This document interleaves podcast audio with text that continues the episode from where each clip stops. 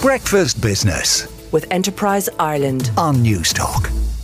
Derek Scally in the Irish Times reports that the European Commission has asked all national data protection regulators to file detailed bi monthly reports on any active large scale cross border investigations in response to an inquiry by the European Ombudsman and pressure from Irish privacy campaigners.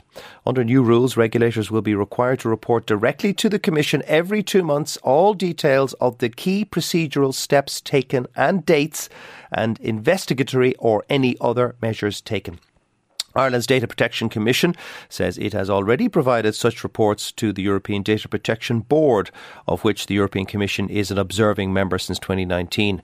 But the Office of the European Ombudsman says the changes have been introduced in the context of its inquiry concluded in December into whether the European Commission was collecting sufficient information to monitor Ireland's adherence to GDPR rules. John Isle in the Irish Independent writes that dozens of fintechs are being forced to submit special audits to the central bank after a review of the sector found uh, significant deficiencies in how some firms safeguard customer money. Firms including e commerce giants Stripe, Facebook, and Google, and point of sale service providers such as AIB Merchant Services, Square, and SumUp received letters from the central bank instructing them to undertake the audits. Audits. PFS, the company behind Perks rewards cards, and Kerry FinTech Fexco also received letters along with money transfer giant uh, Western Union and the crypto platform Coinbase.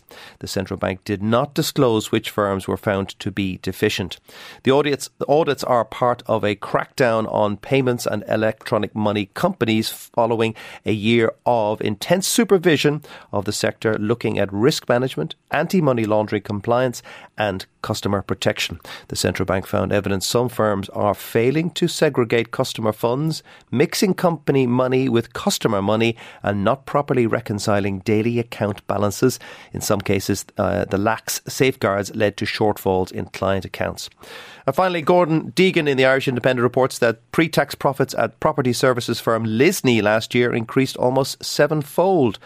New accounts show pre-tax profits soared at Lisney's as revenue increased by 49% from 9.5 million euro to 14.1 million euro in the 12 months to the end of last March.